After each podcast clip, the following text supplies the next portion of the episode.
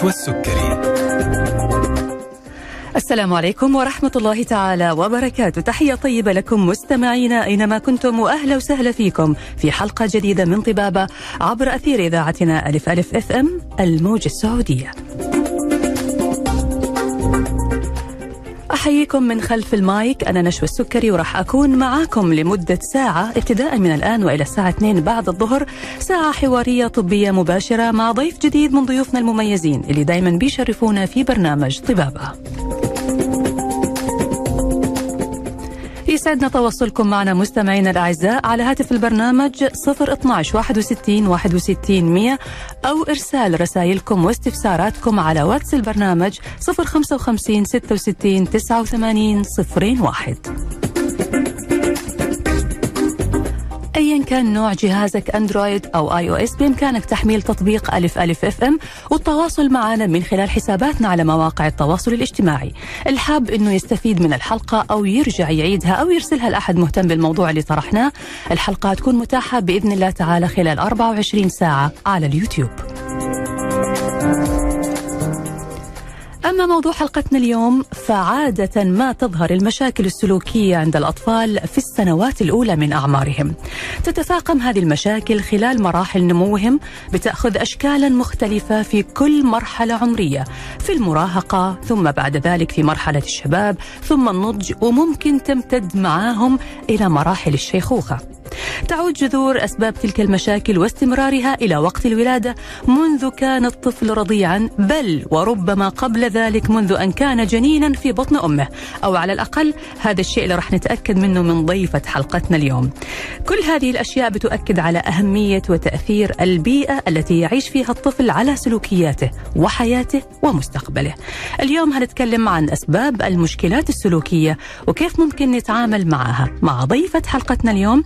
الدكتورة نور الهدى نبيل موسى ماجستير تعليم خاص أخصائي تحليل السلوك التطبيقي المعتمد بعيادات أندلسية لصحة الطفل. حياك الله دكتورة نور الهدى وأهلا وسهلا فيك. أهلا وسهلا فيك دكتورة. أهلا. دكتورة المشاكل السلوكية وكيفية التغلب عليها في عصر عجيب عصر غريب اللي إحنا قاعدين نعيش فيه عصر التقنية والتكنولوجيا عصر السرعة عصر كل شيء فيه مختلف عن فترة سابقة عن الوقت اللي إحنا كبرنا وتربينا فيه. المشاكل اللي ظهرت في الفترة الأخيرة هذه بحكم التغيرات اللي قاعدين نعيشها ونلمسها يوم بعد يوم أثرت على حياتنا إحنا ككبار فما بالك بتأثيرها على الأطفال الصغار. صحيح. في البداية خلينا قبل ما نبدأ الحوار وندخل في التفاصيل العميقة نعرف إيش هو السلوك. أوكي. السلوك آه له العديد من التعريفات ولكن عشان نسهل وبشكل عملي ومبسط ممكن نقول أن السلوك هو كل فعل وردة فعل يقوم به الإنسان لتحقيق أهداف معينة. وأيضا ممكن عشان نبسط المعلومة أكثر أي شيء يستطيع الرجل الميت أن يقوم به فهو ليس سلوك. وأي شيء لا يستطيع الرجل الميت أن يقوم به فهو سلوك. لا اشرحي لنا مرة ثانية يا أستاذة. حانشرح الرجل الميت ما يستطيع أنه يقرأ. نعم. إذا هذا سلوك. مم. okay؟ والعكس صحيح. أي شيء يستطيع أن يقوم به الرجل الميت فهو ليس سلوك لأنه السلوك لازم يكون شيء ظاهر شيء ممكن نشوفه ممكن نقيسه مم. ونوصفه. فعادة لما تجينا مثلا أم على العيادة أو مثلا أي أحد ممكن يستفسر يقول لك ولدي عنده اكتئاب ولدي عنده قلق أطلب منه تفصيل أكثر مم. اشرح لي إيش شفت يعني إيش يعني قلق مم. هل كان مثلا يتحرك كثير هذا شيء ظاهر بالنسبة لي. مم. فالسلوك بالنسبة لي الشيء الظاهر اللي أقدر أشوفه بعيني. تمام.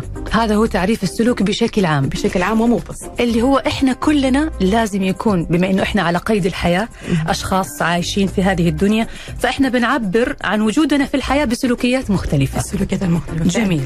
طيب إذا إحنا تكلمنا عن هذا الشيء اللي هو السلوك أكيد السلوك أنواع وبيختلف نوع السلوك من شخص إلى آخر وبيختلف في نفس الشخص نفسه من مرحلة عمرية إلى مرحلة عمرية. فإيش هي أنواع السلوك؟ okay لو نجي نتكلم عن أنواع السلوك في عندنا سلوكيات منعكسة مم. لا إرادية هي عبارة عن ردة فعل وفي سلوكيات متعلمة ومكتسبة من البيئة. تمام. فمثلا السلوكيات ال- اللا اراديه مثلا لو دخل جسم غريب في عيني مم. ردة فعل عيني حتنزل دموع. أكيد.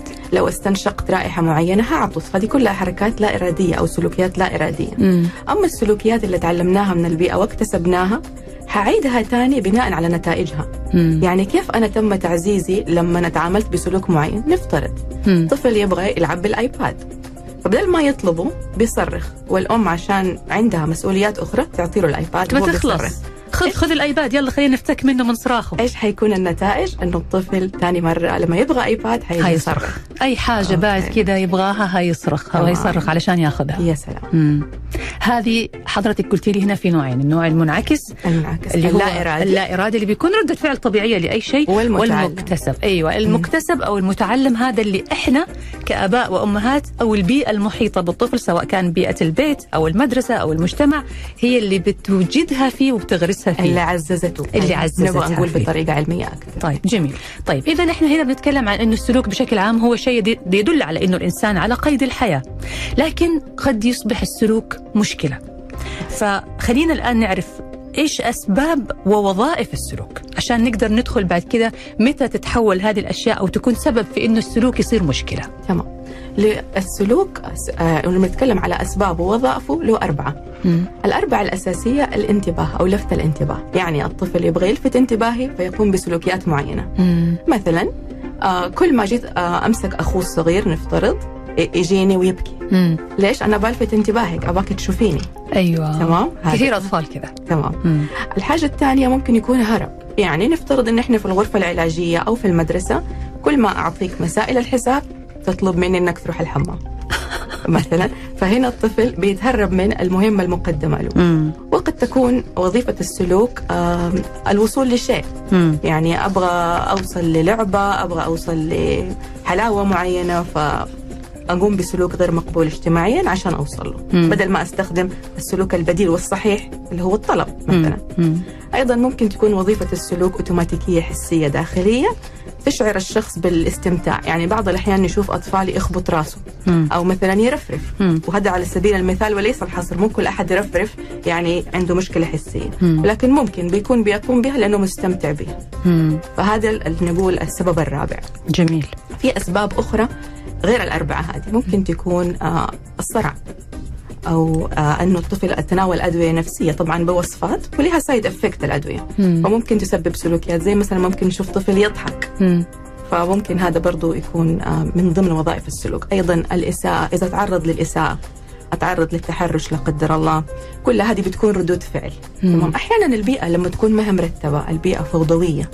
درجات الحرارة والبرودة العالية كل هذه ممكن تصدر سلوكيات. مم. لكن الأساسية الأربعة اللي تكلمنا عنها في البداية وهذه أسباب أخرى.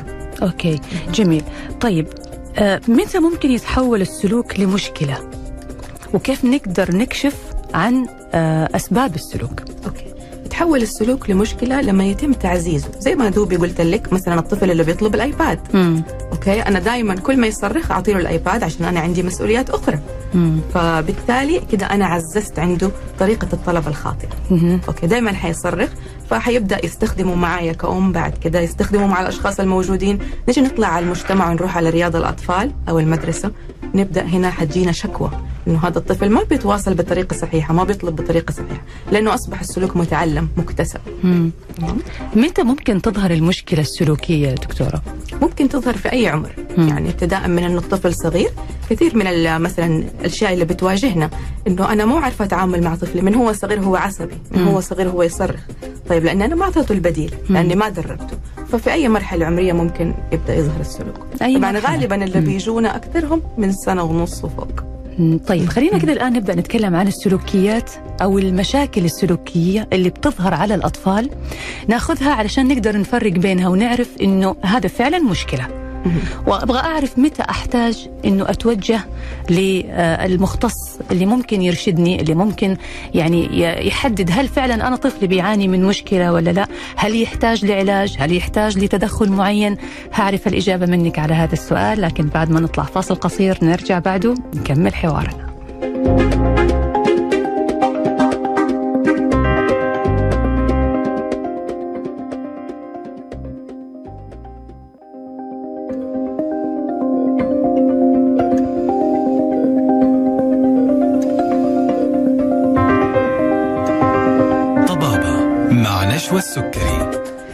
يا هلا وسهلا فيكم مستمعينا الأعزاء. رجعنا لكم مرة ثانية لبرنامج طبابة على إذاعتكم ألف ألف إف إم. ومع ضيفة حلقة اليوم الأستاذة نور الهدى نبيل موسى ماجستير تعليم خاص أخصائي تحليل السلوك التطبيقي المعتمد بعيادات أندلسية لصحة الطفل. وموضوعنا اليوم عن المشاكل السلوكية وكيفية التغلب عليها. بنسعد باستقبال رسائلكم واستفساراتكم على واتس البرنامج 055 66 89 01 أرحب فيك مرة ثانية أستاذة نور الهدى. أهلا وسهلا فيك. أهلين. طيب قبل الفاصل أستاذة نور كنا بنتكلم عن آه تعريف السلوك. إيش هو السلوك؟ وأنواع السلوك وأسباب السلوك. نبغى الآن نتكلم بتفصيل أكثر عن طرق الكشف عن أسباب السلوك. ليش؟ يعني كيف أقدر أكتشف إنه في مشكلة معينة أو في خلل معين موجود عندي؟ تمام. إحنا لما بيجينا ال concern في البداية من الأهالي آه نعرض الطفل لمرحلة تقييم. فالتقييم هذا كأنه زي الاختبار وله أنواع. أول نوع من أنواع التقييم اللي هو التقييم غير المباشر عن طريق أسئلة الاسئله موجهة للأهالي مم. أو كل من يحيط بالطفل. آه كيف السلوك؟ كيف بيظهر السلوك؟ إيش بيصير قبله؟ وفي كمان استبيانات مقننه مم. ومحددة. مم. هذا ال- الأول نوع اللي هو الغير المباشر بيطلع لنا الوظيفة المبدئية للسلوك. يعني ما حنقول إنه هو ده السلوك الح... آه سبب السلوك الحقيقي. مم. ممكن يكون لسه في أنواع أخرى. تمام. تمام؟ فهذا أول نوع. ثاني نوع عندنا التقييم الوصفي فالتقييم الوصفي بيكون المعالج جالس في الغرفة العلاجية أو ممكن المعلمة نطلب منها وتلاحظ الطفل عن قرب مم. إيش اللي صار قبل السلوك ليش الطفل قام من مكانه مم. أو ليش الطفل مثلا يقول ضرب أحد مم. إيش اللي صار قبل وما هو السلوك وإيش اللي صار بعد مم. طبعا نقوم بتجميعها لعدد معين ونطلع النتيجة أو زي ما نقول الوظيفة مم. المبدئية برضه تمام. والله إذا لقينا إنه الطفل له عنده أو عنده كذا نوع من أنواع ال- ال- الأسباب يعني مو سبب واحد أو الأسباب نلاقيها متقاربة حننتقل لنوع ثالث اللي هو كيف نضبط العوامل المؤثرة. يعني إيش نقصد معلش أستاذة نور إيش مم. نقصد بإنه إذا لقينا إنه الطفل عنده الأسباب متقاربة أو كذا سبب؟ معلش وضحي لنا هذه أكثر. تمام. إحنا لما بنعمل التقييم الوصفي أعطينا مثال. أعطيك مثال. إيه. آه بعد ما جمعت الدرجات لقيت إنه الطفل وظيفة سلوكه هرب وظيفة سلوكه انتباه وكمان الوصول لشيء يعني عندي أكثر من وظيفة مم. فهنا ال- الدرجات كلها متقاربة فما تحدد لي بالضبط هو ليش بيعمل السلوك مم. فننتقل للنوع الثالث اللي هو يقوم به الأخصائي تحليل السلوك التطبيقي مم. وطبعا هذا النوع حنضبط فيه العوامل المؤثرة يعني مثلا حعرض الطفل للانتباه وأسحب منه الانتباه وأشوف إيش يصير. مم. أوكي. حيكون عن قرب حعرض الطفل لل... لل... اعطي له الأشياء اللي هو يحبها وبعدين أرجع اشيلها مم. فبشوف السلوك حيطلع فين أكثر متى مم. أكثر تكراره. ومن هنا أحدد الوظيفة النهائية اللي أنا حبني عليها خطة العلاج. جميل. أنا يعني يمكن في بعض الحوارات بيني وبين حضرتك لما كنا قبل ال- الهوا في الفاصل آه، قلتي لي وأكدتي علي إنه في فرق كبير بين مشكلة نفسية ومشكلة سلوكية.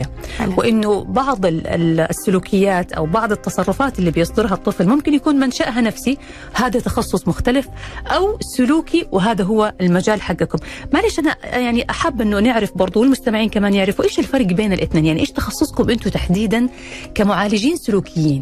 إحنا نتعامل مع الظواهر اللي ممكن نشوفها. جميل زي ما لو نرجع في البداية للتعريف قلنا ما لا يستطيع أن يقوم به رجل الميت مم. يعتبر سلوك يعني مم. شيء قدرت أشوفه قدرت أقيسه نعم. وعرفت مدته الزمنية شيء قابل للقياس للقياس مم. أما المشكلة النفسية هو ممكن فعلا تجيكي مثلا آه، حالة مثلا مشخص قلق أو مم. اكتئاب مم. بالنسبة لي كمحلل سلوك يحتاج أعرف إيش السلوكيات اللي قام بيها عشان قلنا عليه إنه عنده اكتئاب مم. فأنا أتعامل صح إحنا قريبين من بعض وفي نفس الوقت عندنا اختلافات مم.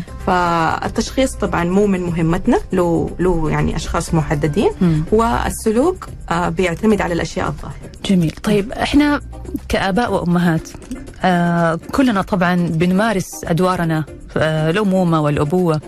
لكن بعض الأحيان ما عندنا الخلفية الثقافية أو الفهم العميق إنه كيف نربي أطفالنا تربية سوية. ما نعرف إنه في أحيانا بعض السلوكيات اللي إحنا بنمارسها وإحنا كبار بتنعكس على سلوكيات أطفالنا. قد تكون هي السبب قد تكون هي السبب. فأنا حابة برضو حضرتك تكلمينا عن هذا الجانب. آه، إيش أبرز الأشياء اللي ممكن يكون إحنا بنمارسها وسلوكيا واللي بتنعكس على سلوك أطفالنا؟ okay. يعني ممكن إحنا نعزز سلوك الأطفال عن طريق إنه مثلا هو الطفل الوحيد. أيوه آه أو مثلا يكون آه مثلا هو ولد وأنا مهتمة فيه أكثر وعنده أخوات ثانيين. فهو بعطي له صلاحيات أكثر. وأشياء أكثر مم. من هنا يبدأ الطفل okay أنا دائما حستخدم هذا الأسلوب الخطأ لأنه ما في أحد حي...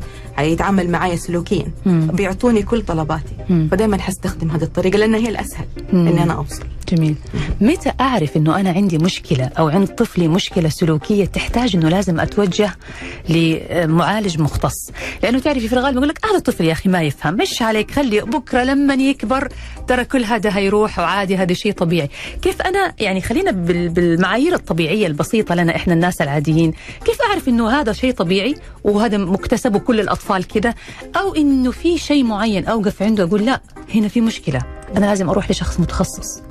تكرار السلوك يعني مثلا هو ظهر في الشهر واحدة مرة إيه ولا هو بيظهر خلال اليوم كذا مرة مم. هل أصبح مؤرق بالنسبة للأهل مم. هل أصبح غير مقبول اجتماعيا الأهل ما هم قادرين يتعاملوا مع. بيقول لك فقدت السيطرة تسمعي مم. هذه الكلمة أنا فقدت السيطرة أنا ماني قادر أتعامل مع طفلي مم. من هنا نعرف إنه أنت لازم تتوجه لمختص مم. تمام ومو بس إنه بيصير في البيت أصبح ينتقل أثره للمدرسة أصبح إنه مثلا حتى لو طلعت على مول بأتعب برجع تعبانة لأنه الطفل ما بيستجيب لي بالطريقة الصحيحة مم. فمن هنا إحنا لازم نتوجه للمختص مم. طيب في بعض الأحيان أستاذة نور ممكن الطفل يكتسب سلوكيات معينة بسبب أنه أقرانه أو البيئة مثلا المدرسية كلهم بيعملوا كذا. هل أنا في الحالة هذه وهذا الشيء مهم يعني لازم أصحح السلوك هذا عند طفلي رغم أنه أصحابه أو زملائه أو نفس الأطفال في عمره بيعملوا نفس السلوك ولا أخليه يعيش طبيعة عمره ويعيش طبيعة المرحلة حسب السلوك. إذا كان السلوك غير مقبول اجتماعيا طبيعي إني حأعدل على طفلي مم. وأطلب كمان من المدرسة إنه يتدخلوا بتعديل سلوك الجميع. يعني أكيد في تعديل سلوك جماعي برضو زي ما في فردي. مم. آه وطبعا استجابة المدرسة مرة لها دور في إنه الكل يكون ماشي على نفس الرتم أو إن الكل ماشي في الطريق الصحيح. مم. جميل. طيب خلينا ناخذ كذا بعض السلوكيات اللي ممكن آه يعني إحنا بننظر لها على إنه هي شيء عادي بس أنا ما أعرف هل هي فعلا تحتاج تدخل هل هي تحتاج علاج. مثلا مشكلة مص الإصبع عند الأطفال. أحيانا هي ممكن تكون مقبولة في فترة عمرية معينة. متى ممكن تصير مشكلة ومتى لازم ألجأ لمختص عشان يتدخل آه زي ما تفضلتي إنه هي ممكن تكون مقبولة بس لما يكون الطفل في مرحلة لسه إنه يسميه رضيع. okay بعد كده خلاص دخل المدرسة لازم يبدأ ياكل آه، لازم يبدأ يجلس كويس مم. مو معقول إنه مثلا حاجة اعطي له قلم ألاقيه حاطط أصبعه في فمه. هذا الشيء أصبح هنا غير مقبول غير مقبول، أيوه.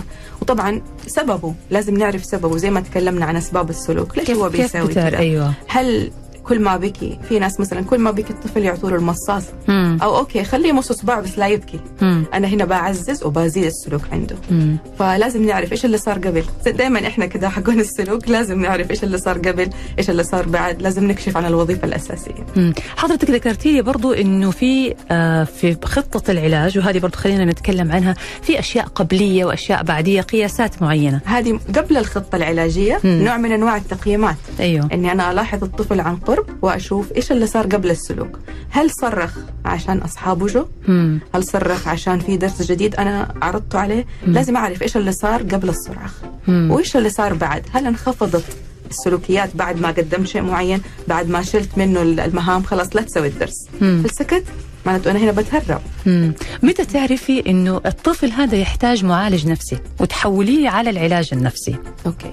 لما تبدأ آه، مثلا في أعراض انسحابية في مثلا ألاحظ إنه في صمت الطفل ما بيستجيب معايا. في الجلسة لفترة معينة وهذا يكون أصلا حتى من البداية مم. ممكن من ال screening session يبدأ يبان عندي إنه في مشكلة أو مثلا طبعا أنت لما بتجمعي معلومات من الأهل ممكن يقولوا لك اتعرض لصدمة. آه صار في فقد في العائلة لا. قدر الله.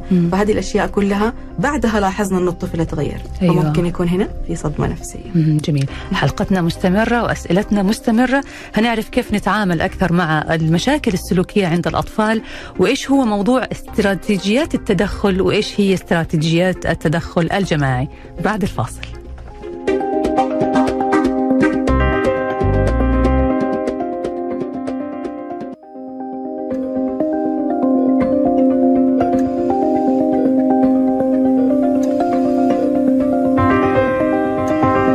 طبابة ورجعنا لكم من جديد مستمعينا الأعزاء لبرنامج طبابة ومع ضيفة حلقة اليوم الأستاذة نور الهدى نبيل موسى أخصائي تحليل السلوك التطبيقي المعتمد بعياده أندلسية لصحة الطفل. موضوعنا اليوم عن المشاكل السلوكية وكيفية التغلب عليها. طبعا بنسعد باستقبال أسئلتكم ورسائلكم على واتس البرنامج 055 66 89 01 راح فيك مرة ثانية أستاذة نور. يا هلا وسهلا. أستاذة نور قبل الفاصل كنا بنتكلم عن إنه كيف نكتشف المشكلة السلوكية وإذا رحنا عند المعالج السلوكي آه، بيتم التدخل بطريقة معينة أو بآلية معينة استراتيجيات التدخل إيش هي استراتيجية التدخل؟ وضحي لنا الموضوع، كل شوي أقولها أغلط فيها الاستراتيجيات فكيف بيتم التدخل فعليا؟ طيب إحنا بعد ما حددنا الوظيفة أو سبب السلوك نبدأ نحدد استراتيجيات معينة للتدخل. التدخل آه في استراتيجيات قبلية مهم. يعني تساعد إنه نزيل العوامل اللي حتسبب السلوك أوكي. قبل ما يحدث السلوك إحنا نتدخل وفي استراتيجيات بعديه تمام طيب لو نبغى نتكلم عن الاستراتيجيات القبلية حنعددها ونشرح كل واحدة فيهم مم. مثلا واحدة منهم الجداول البصرية مم. إيش يعني جداول بصرية لما كنا في المدارس كان دائما في جدول نعرف إيش المتوقع مننا خلال اليوم بس أيوه. مكتوب صحيح طيب الجداول البصرية بالنسبة للأطفال اللي عندهم اضطرابات نمائية وممكن بس أطفال يكون عندهم سلوك عبارة عن جدول مصور. يعني في صورة النشاط أو المهمة اللي حيقوم بها الطفل. فهنا بي- يصير عنده توقع للي حيعمله طول اليوم. في في أطفال عندها مشكلة في الانتقال من نشاط لآخر مم. في عندها مشكلة انتقال من مكان لآخر. فأنا لما أوريك الجدول وتصير أنت عارف إيش حتاخذ من أنشطة خلال اليوم كده أنا بخفف التوتر وبخفف نوبات الغضب اللي ممكن يتعرض لها الطفل. جميل. هذه أول طريقة. مم. الطريقة الثانية الاتفاق المسبق أو التعاقد المسبق. يعني؟ وهذا يسموه قانون الجدة. قانون قانون الجدة؟ الجدة أيوه ليش قانون الجدة؟ فمثلا أنا عندي طفل يحب الكمبيوتر بس ما يحب آه إنه مثلا يسوي مسائل حسابية مم. فأنا حتفق معه مم. أنت تبغى تحصل على الأكثر تفضيلا اللي هو الكمبيوتر مم. بشرط إنك حتسوي الأقل تفضيلا اللي هو المسائل الحسابية. آه يعني سوي الشيء اللي أنت ما انت حابه عشان تاخذ الشيء اللي أنت حابه. سوي مثلا المسائل الحسابية خمسة مسائل وحتحصل على الكمبيوتر. تمام. هذه الطريقة الثانية. فمن البداية في اتفاق بيننا. مم. فما حندخل في نوبات غضب أو مثلا هروب من المهمة لأنه إحنا اتفقنا. تمام. حلو الاتفاق هذا ممتاز. حلو. تمام. نيجي للطريقة الثالثة اللي هي التدريب على التواصل الوظيفي. يعني أنا جالسة في مجموعة ناس بس مثلا منزعجة أبغى مم. أقوم من المكان. فما في داعي إنه مثلا أنا أصرخ أو أبكي عشان أبغى أترك المكان أو مثلا أفتح الأبواب بالقوة أنا ممكن أتواصل بطريقة وظيفية وأقول لو سمحتوا عن إذنكم أنا أحتاج أروح أخذ break أو أجلس لوحدي. مم. طبعا أنا هنا دائما أتكلم على بكى وصراخ عشان هذه الأشياء اللي كثير بنقابلها. أكيد. أيوه. فمو كل الناس كمان تقدر تتكلم. فكيف أنا أقدر أدرب على تواصل وظيفي لناس لسه غير ناطقين؟ مم. في ممكن تواصل عن طريق الصور. في كمان عن طريق ال device. ال device اللي هي عبارة عن أجهزة ممكن أنت تضغطي على الشيء اللي تبغيه وهو ال- الجهاز اللي حيتكلم. عشان أنا ما أتكلم يعني. مثلا يعني أيوة. اعتمد إيش نوع الطفل اللي أمامي. تمام حلو. تمام؟ فهذا هو التدريب على التواصل الوظيفي. طبعا لازم يكون أول شيء عن طريق شخص واحد في مكان واحد. بعد كده حنعدد الأماكن وحنعدد الأشخاص. عشان الطفل يتعلم دائما أنا حطلب بدل ما أقوم ب يعني كأنك بتعطي سلوك بديل. جميل. حضرتك بتقولي لي دائما إنه لما بتجيني الحالة أنا ببحث عن الأسباب. بشوف ال- الطفل هذا من فين اكتسب هذا السلوك؟ وهذا السؤال مهم. يعني ال- السلوك بكل تأكيد ما هو سلوك هو مولود معه. تمام. هو شيء اكتسبه. اكتسب. وهذا يخلينا نسأل هو كيف الطفل عرف أو اكتسب هذا السلوك؟ مو بالضرورة إنه هو علشان سواه مرة؟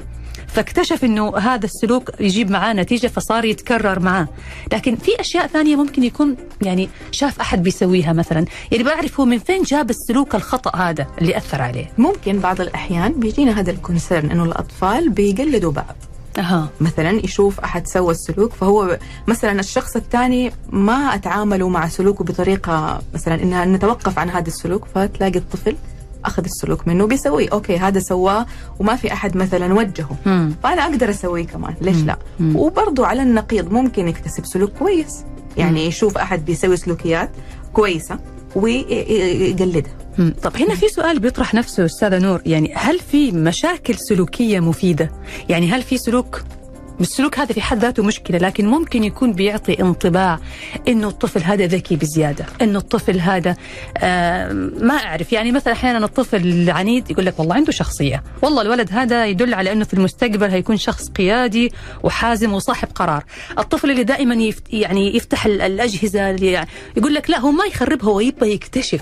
هذا الطفل ذكاؤه ونبوغه أعلى من غيره. هل هذا ممكن يكون كذا؟ شوفي المشكلة السلوكية من اسمها مشكلة سلوكية. مم. هي ليش اسمها مشكلة؟ لأنها آه، مزعجة غير مقبولة اجتماعيا لا للأهل ولا للعالم اللي برا. أنت ممكن تكون ذكي وتكون نابغ وتاخذ اللي تبغاه بس بالطرق الصحيحة. مم. تمام؟ إحنا نعزز طريقة إنك توصل للي تبغاه بس بطريقة صحيحة. مم. بس مو إنه أنا أكسر ألعاب وأخرب عشان أنا بعدين حكون أيوة. نابغ. يعني ما يكون فيها خراب ولا فيها مشاكل ولا تأثير سلبي عليه على اللي حواليك يعني بالضبط. طيب. الاستراتيجيات اللي حضرتك ذكرتيها كمان استراتيجيات التدخل الجماعي. إيش هي وكيف بيتم استخدامها وإيش فائدتها تمام. قبل ما ننتقل للتدخل الجماعي آه، حابة أكمل في اللي هو الاستراتيجيات القبلية. تفضل فعندك التعزيز آه، آه، تعزيز غير المشروط. إيش يعني تعزيز غير مشروط؟ أنا دائما لما اعزز طفل عشان سوى شيء هنا تعزيز غير مشروط بشيء. فمثلا أنا أعرف إنه الطفل بوظيفة سلوكه لفت الانتباه. يبغى يلفت انتباهي. أوكي أنا حاقت نفسي. حعمل فواصل زمنية مثلا نقول بعد كل خمس دقائق حاعطيه انتباه. فأنا هنا أزلت العوامل اللي سببت السلوك مم. تمام فإني أعطيتك مثلا انتباه نقول كل خمس دقائق تكلمت معاك لعبت معاك أنا أشبعت, أشبعت. الشيء اللي أيوه. أنت كنت تبغاه اللي أنت كنت بتسوي هذا السلوك سواء إنه أنت كل شوية تجي علشان بس تلفت انتباهي فتصرخ فتعمل حركة معينة ممكن تطيح شيء تكسر شيء علشان تلفت انتباهي أنا كذا أشبعت هذا الجانب وبالتالي السلوك هذا راح يتغير أو يختفي تمام نجي بعضها للإستراتيجيات البعدية اللي بعدية أيوه. صار السلوك. إيش إحنا حنسوي؟ في استراتيجيات عديدة ولكن أنا حلقة الضوء على اثنين. أول شيء الإطفاء. يعني؟ الإطفاء إني أنا أتوقف عن تعزيز شيء كنت أعززه في السابق. كيف؟ مم. الأم تتكلم بالتليفون يجيها الطفل يناديها أو مثلا بتكلم أحد ويقاطعها ويحرك لها وجهها. فهنا الأم تترك اللي في يدها وتترك التليفون عشان ترد عليه. واحيانا والله ما تعبره. تكمل التليفون وما ترد عليه. هذا اللي ما تعبره. نجي نتكلم عن الإطفاء. تمام. okay؟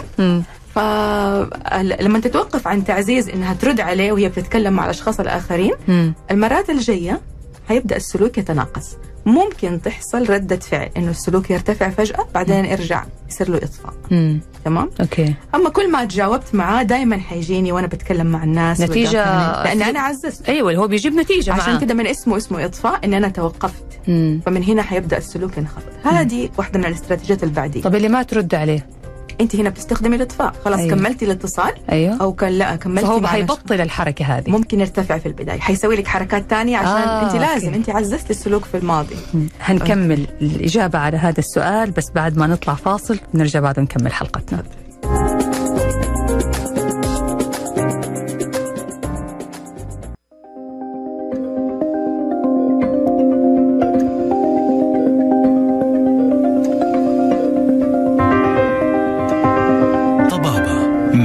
والسكري هلا ومرحبا فيكم مستمعينا الأعزاء. حياكم الله مرة ثانية في برنامج طبابة مع ضيفتنا اليوم الأستاذة نور الهدى نبيل موسى أخصائي تحليل السلوك التطبيقي بعيادات أندلسية لصحة الطفل وموضوعنا اليوم عن المشاكل السلوكية وكيفية التغلب عليها. بنسعد باستقبال رسائلكم على واتس البرنامج 055 66 89 صفرين واحد. أستاذة نور أهلا وسهلا فيك يا هلا ومرحبا. وصلنا للجزء الأخير هناخذ بعض المحاور سريعا علشان نرد على أسئلة المستمعين. آه كنا بنتكلم عن التدخل القبلي والتدخل البعدي وحضرتك شرحت لنا بعض الاستراتيجيات الخاصة بالتدخل البعدي فحابين نكمل الإجابة عليه أوكي. الاستراتيجية الثانية من استراتيجيات التدخل البعدي اللي هو يسموه التعزيز التفاضلي لسلوكيات سلوكيات أخرى. يعني؟ ممكن تكون الكلمة شوية يعني علمية. أنا ما فهمت صراحة تعزيز التفاضلي للسلوكيات آه هذا هو السبب إني بعد كل جزئية بعطي مثال عشان نقرب للمستمع. بسطي لنا لو سمحتي الموضوع. تمام. التعزيز التفاضلي لسلوكيات أخرى يعني أنه الشخص نعززه إذا امتنع عن القيام بسلوك لمدة زمنية محددة نفترض أيه. عندي طالب آه يتحدث مع اللي جنبه في الفصل. فأنا مثلا اؤقت أقول له 10 دقائق إذا ما كلمت اللي جنبك في نهاية العشر دقائق ليك مكافأة. okay. تمام. وبالتدريج ممكن بعد العشر دقائق أخليها ربع ساعة لما نص ساعة لين ما يعدي وقت الجلسة بالكامل أو الحصه بالكامل بدون ما تتكلم مع اللي جنبك. مم. فهذا هو تعزيز تفاضل لسلوكيات أخرى. يعني فترة زمنية وفي نهايتها يتم تعزيز الطفل إذا ما قام بالسلوك. ولكن إذا قام بالسلوك حنعمل restart للمؤقت. وحنستنى 10 دقائق. ونرجع من جديد. بس دكتور أستاذة نور الموضوع هذا ما يأثر على سلوك الطفل إنه يصير كل شيء عنده مقترن بالمكافأة. إنه يصير بعد كده يعني خلاص أنا منتظر تكافئني. إذا ما كافأته يقوم هو يعني يصير عكسي. إحنا حتى المكافآت لما نجي نعطيها للأطفال في البداية تكون بشكل متواصل. لما نكون نبغى نغرس مهارة أو آه. جديدة عند الطفل. مم. بعد كده حيبدأ يصير الموضوع متقطع. مم. بعد كده ممكن يصير الفترات بعيدة لأنه مو دائما المعزز والمكافأة حتكون أكيد موجودة. أكيد. والتعزيز طبعا أنواع في مادي وفي معنوي. أيوه. المادي إنه بعطي له مكافأة. هو ده. والمعنوي بيكون ممكن يكون تشجيع ممكن يكون آه، نظرة امتنان حتى هذه تعتبر. مهم. جميل. كذا يصير هذه هي الاستراتيجيات الخاصة بالتدخل البعدي. طبعا هي كثير ولكن إحنا سلطنا الضوء على على هذه الأشياء طيب. بالنسبة للتدخل الجماعي أو استراتيجيات التدخل الجماعي إيش هي؟ تمام. كثير يجينا ويواجهنا إنه في المدرسة الفصل كله بيكون في سلوك. مم. فممكن في قوانين تنحط في بداية مشاغبين مثلا. ممكن. أيوه. okay. برضو إحنا مشاغبين. بالنسبة لنا لازم تتفصل أكثر إيش عمل؟ ليش آه. اسمه أنت مشاغب؟ ك- كمعالجين سلوكيين لازم تكون فاهم أو تقيس يعني أنا لاحظت الفرق عندكم بينكم وبين المعالج النفسي إنه أنتم أي شيء عندكم لازم يكون له standard أو له قياس معين له قياس له تكرار تعريف يكون وتكرار. ملاحظ مم. أيوه فمثلا ممكن المعلمة من بداية اليوم الدراسي حتقول لهم نفترض إحنا عندنا طفل في وسط المجموعة هذا الطفل أكثر واحد بيصدر سلوكيات. أو أكثر واحد بيتهرب من المهام مم. فهي حتقول إذا مثلا سين قام بهذه المهمة وسلمها الكل راح يتكافئ مم. فسين هذا حيكون هو الهيرو هنا حيكون هو البطل اللي هو بسببه الكل راح أعجبتني هذه الاستراتيجية. كذا طبعا هو خلاص الكل أصلا هيحقد عليه لو ما سوى شيء. فإحنا كذا أدبناه مظبوط يعني. هذا بالنسبة للاستراتيجية الأولى. أيوه نجي للاستراتيجيه الثانية؟ تكون معتمدة على كل واحد معتمد على نفسه. مم. كل واحد لو سلمني الواجب في الوقت المحدد راح يتكافئ يعني حيتكافئ على حدة. إذا أنت هنا مسؤول عن نفسك. أيوه. ما هو معتمد على الجماعة. فتلاقي كويس. كل واحد متحمس إنه يسلم عشان هو اللي حياخذ المكافأة. ياخذ مكافأته هو. أيوه. تمام. جميل. ومو شرط إنه تسليم واجب. ممكن كل واحد يجلس لفترة زمنية هادئ. مم. آه، في مكانه. مم. كل هذه حيتكافئوا عليها. حلو. الاستراتيجية الثالثة متداخلة. إذا الكل قام بالمهمة كلكم حتتكافئوا إذا واحد من الكل ما قام بالمهمة هيقتلوه كذا زملاء. فممكن الكل ما حيتكافئ فتلاقي الكل متحمس. هنا ال- ال- المعلمة بتغرس فيهم من البداية إنه الكل لازم يتعاون تعاون. ويشتغل. عمل الفريق. هذه مرة جميلة. متوقع منكم كلكم إنكم مم. تنتجوا بطريقة كويسة. حلو. ممتاز. طيب خلينا الآن ناخذ بعض الأسئلة اللي جاتنا. وإذا باقي عندنا وقت ممكن نرجع لبعض المحاور برضو. في سؤال يقول بنتي عمرها أربع سنوات متعبة جدا في الأكل. تاكل ويظل الأكل في فمها طول الوقت ما تبلع لدرجه إني أضطر أضربها علشان تبلع الأكل. إيش التع... كيف أتعامل معها؟ أوكي. بالنسبة للمشاكل واضطرابات الأكل اللي بتواجهنا إحنا في البداية ننصح الأهل إنه تأكدي إنه ما في سبب عضوي. مم. يعني انت هنا لازم تلجئي لمين؟ أول لطبيب مختص. نعم. اتاكدي ما في مشاكل في البلع ما في مشاكل في الأسنان. قد تكون مشاكل التسوس بسبب إنه الطفل ما يبغى يأكل بيخلي الأكل في فمه عشان لا يألمه. مم. إذا اطمنا من هذه الناحية العضوية ممكن نبدأ نتدخل سلوكيا نشوف إيش الأكلات اللي هي أصلا تأكلها إيش الأكل اللي ما تحبه. يعني حتى إحنا حتى اللون. لون مم. الأكل. في أطفال مثلا يأكلوا كل الأشياء اللي لونها أبيض. فمن هنا نقدر نجمع داتا ونبدأ نتدخل ونعرف ليش الطفل ما بيأكل. زي ما قلنا كل شيء له وظيفة. وكل شيء له سبب. جميل. طيب في عندنا كمان سؤال يقول السلام عليكم ابني عمره أربع سنوات برضو آه، أربع سنوات ونص طموح وطلباته كثيرة أغلبها ما نقدر نحققها له لدرجة أنه يبكي ويبغى يسافر ويتسوق وعنيد لما أطلب منه مثلا يلم ألعابه فكيف التعامل الصح معه مع أنه يسمع مع أنه أسمع له ونجيب له الطلبات البسيطة؟ يعني هم صراحة متعاونين معاه. بس هي تقول للأم أعتقد أنه آه، طموح وطلباته كثيرة بزيادة وما هم عارفين كيف يعدلوا هذا السلوك عنده؟ أوكي المشكلة هنا لها شقين. مم. جانب نفسي إنه هو أنا ما عندي اكتفاء. مم. أنا لازم مثلا ممكن يكون بيقلد أحد هم عندهم أنا لازم أشتري زيهم لازم أجيب زيهم. فهنا في قناعات معينة لازم تتغير وهنا هذا حيكون دور مين؟ الاخصائي النفسي نحن كسلوكيين ممكن نتعامل معاه بس برضه نعرف هو ليش بيسوي كده. هل هو قلد بيقلد شاف أحد اللي هو بيلفت انتباهي كأم أباكي طول الوقت معايا؟ مم. طول الوقت لازم أطلب منك عشان أنت معايا.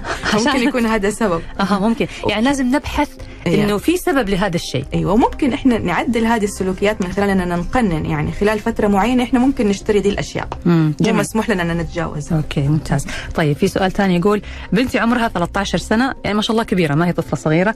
آه مشكلتها إنه إذا طلبت طلب معين فهي لحوحة جدا. تظل تكرر الطلب بمعدل كل خمس دقائق كل نص ساعة وكأنه عندها ثقة أنه إحنا ما راح نستجيب لها.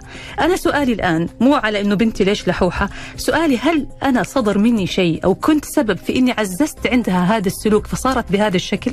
طيب إحنا هنا نحتاج نجمع بيانات أكثر من الأهل. مم. عشان نشوف انت كيف تعاملتي خلال 13 سنة كيف تعاملتي مع الطفله أو البنت هذه.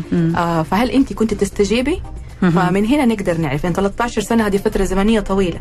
أوكي. فمعناته السلوك برضه مكتسب ومتعلم بسبب التعزيز. مم. ولكن حنتأكد أكثر لما نجمع بيانات أكثر من الأهل. هذا ملاحظه إنه دائما المعالجة السلوكية تحتاج فعلا تشوفوا التاريخ وتشوفوا إيش السبب وهل مثلا في سلوكيات معينة كانت مصاحبة للسلوك هذا؟ هل في أشياء ثانية؟ عشان تقدروا تحددوا ليش كان وتقدروا تحطوا له الخطة العلاجية المضبوطة. لأنه بناء على اللي بناخذه بنبني خطة. الخطة مم. هذه ما حتكون صحيحة إذا إحنا بس مجرد سمعنا مجرد رأي بسيط. جميل. طيب هنا برضو في سؤال. ابني ما حدد كم العمر. ابني عنده مشكلة متكررة بشكل دائم خاصة لما نكون في السوق. بمجرد ما ما يشوف شيء يبغى على طول يبدأ ينرمي على الأرض ويبكي ويصرخ لأنه يبغى هذا الشيء.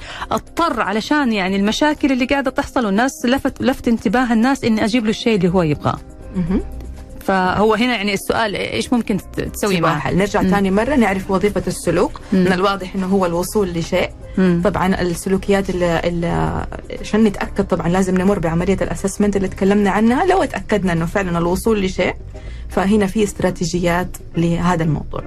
أيوه ولكن أي شيء إحنا عندنا لازم نتأكد من سببه. أوكي جميل. آه هذا السؤال من زوجة بتشتكي زوجها.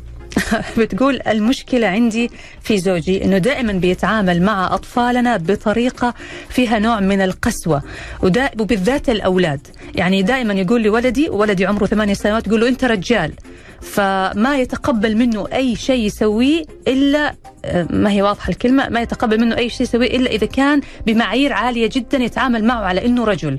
فأنا هذا الشيء بيضايقني وشرحت له أكثر من مرة أنه لازم يتعامل مع الأطفال على أنهم أطفال ويعطيهم عمرهم لكنه غير متقبل الفكرة. آه الجانب هذا أو المشكلة هذه محتاجة إرشاد أسري مم. محتاجة جلوس هنا مع الأب, الأب هو اللي يبغى له علاج أيوه إرشاد أسري أيوة. للأب أيوة. أيوة. كيف يتعامل مع أطفاله مم. ومن هنا ننطلق مم. أما كسلوك للآن إحنا شايفين إنه مثلا إذا هو بيرفع صوته عليهم هذا سلوك مم. إذا هو مثلا ما بيعطيهم اللي يبغوه هذا سلوك بس كل شيء لازم تفهمي أسبابه أول. جميل أنا بشكرك جزيل الشكر الأستاذة نور الهدى نبيل موسى أخصائي تحليل السلوك التطبيقي المعتمد بعيادات أندلسية لصحة الطفل شكرا لوجودك معنا نور. شكرا لكم شكرا للاستضافة. الله يسلمك. الشكر موصول لكم أنتم أيضا مستمعين الأعزاء. نلقاكم على خير في الأسبوع المقبل. انتظرونا يوم الأحد الساعة واحدة الظهر على الهواء مباشرة وحلقة جديدة من برنامج طبابة. تقبلوا تحياتي من خلف المايك. أنا نشوى السكري ومخرج هذه الحلقة رائد باراجي في حفظ الله ورعايته.